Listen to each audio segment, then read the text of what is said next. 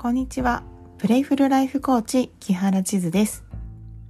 この番組では、生きるを遊ぶをテーマとしたコーチングについて、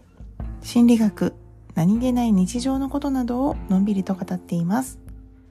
通勤通学の合間や作業中の聞き流し BGM として気軽に聞いてくれると嬉しいです。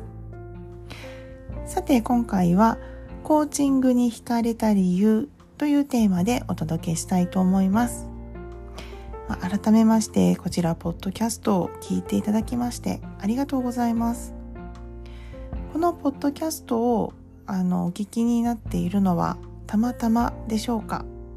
もしくはコーチングという言葉を検索して聞いていただいていますでしょうか、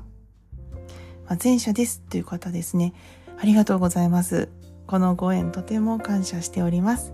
最後まで聞いてくださるととても嬉しいです。え後者の方、気が合いますね。私もコーチングという言葉でよく検索をして、えポッドキャストとか YouTube とかを楽しんで見たり聞いたりしています。ということで、今回はコーチングに私がなぜ惹かれているのかという理由をお話ししたいなと思います。私はもともと心理カウンセラーになりたいと思って、えー、心理学を学べる大学に進学しました。で、そこで全ての、あの、修了を、課程を修了いたしまして、認定心理師を今取得しております。で、そのままですね、臨床心理師になりたいなと思ってはいたんですけれど、まあ、それは叶いませんでした。家庭の事情とですね大学院に進む条件が揃っていなかったということもありますが、まあ、一番はですね、まあ、大学在学中にカウンセラーが必要のない心の強い人が増えていけばいいんじゃないかというですね根底を覆す考えに至ったからなんですね。でもちろんあの心理カウンセラーとか臨床心理士認定心理士というですね心に特化した専門職というのはこれからも必要とされますし AI にはまとって変われないですね。人間にしかできない特殊なまた大切な職業だと思っています。ただ日本では心理カウンセリングが必要なのになかなか世間一般的には根付いていないという現状もあります。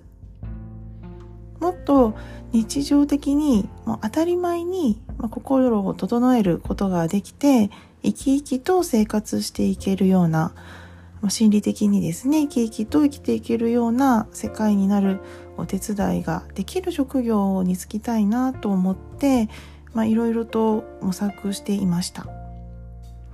そんなある日ですね、私はもうほぼ育児ノイローゼみたいな状態になって、ああもうこのままじゃダメだというふうに思ったんですね。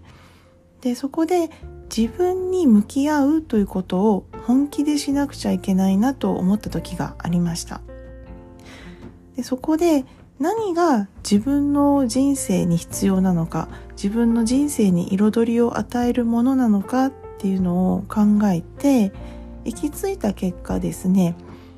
自分で選択をして自分で決定をして自分で動いていくというものでした。まあ、すごくシンプルなことなんですけど意外とですね私ぐらいの世代の人間、まあ、昭和うんあまあでもそうですね年齢とかあまり関係ないかもしれませんけど、まあ、特にね、私昭和後半なんですけれどそれぐらいの人たちもなかなか難しく思っている人多いんじゃないかなと思ってます。ね、っていうのも私たちはこう人の言うことを聞くとか提示されたものを正しくあの理解して正しく表現をするということが正しいっていうふうに、まあ、重要視されて育ってきたので自分で決めて自分で動くということの重要性っていうのがあまりなかったんじゃないかなと思います。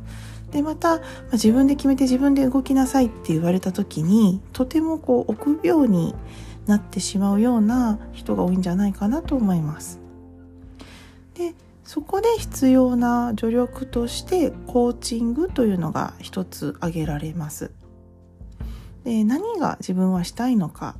コーチングを受けた後は自分がどうなっていたいのかというのを明確にして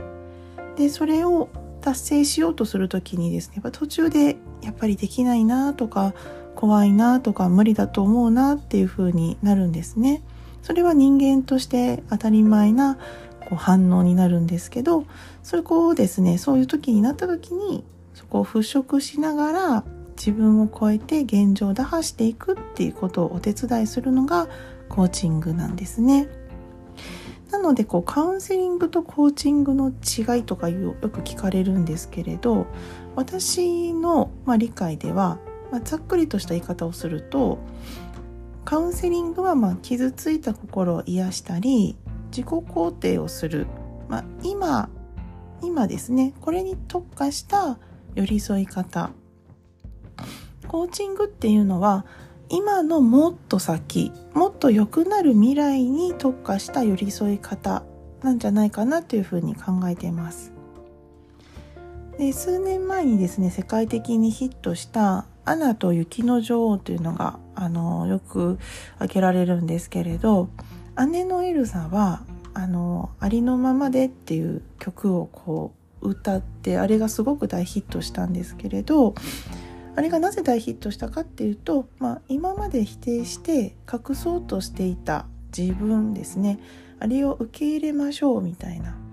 まあ、そういった歌でそれがこうものすごくヒットしたんですね。で今の自分を受け入れる。でこれはカウンセリング的な考えだと私は解釈してます。一方妹のエルサですね。彼女はま作品の中では雪に覆われた冬のこうアレンデールをに夏を取り返したいとか大好きな人と一緒にいたいっていうような理想の未来に向けて行動をしているんですね。でこれは、まあ、コーチング的な考えの表れなんじゃないかなというふうに思っています。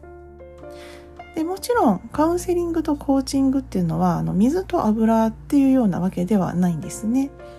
で私の行う9週間のコーチングプログラムも過去のとか、えー、と今の自分をね受け入れるカウンセリング的な要素も含みながら進んでいきます。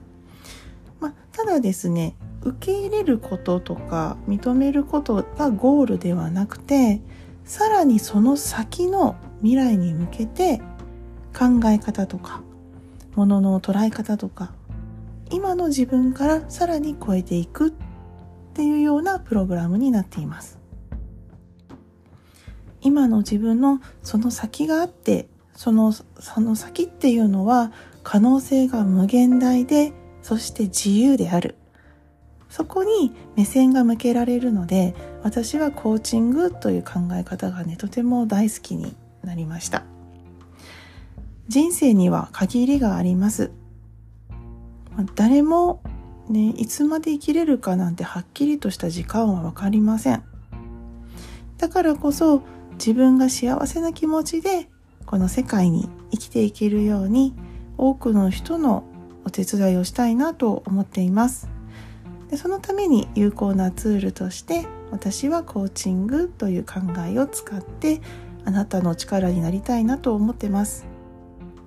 ぜひですね、あなたにお会いできる日を楽しみにしています。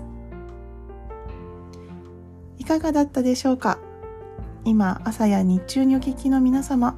どうぞ良い一日をお過ごしください。夜寝る前にお聞きの皆様、素敵な夜をお過ごしください。また、お会いできるのを楽しみにしています。最後まで聞いてくださってありがとうございました。プレイフルライフコーチ木原千鶴でした。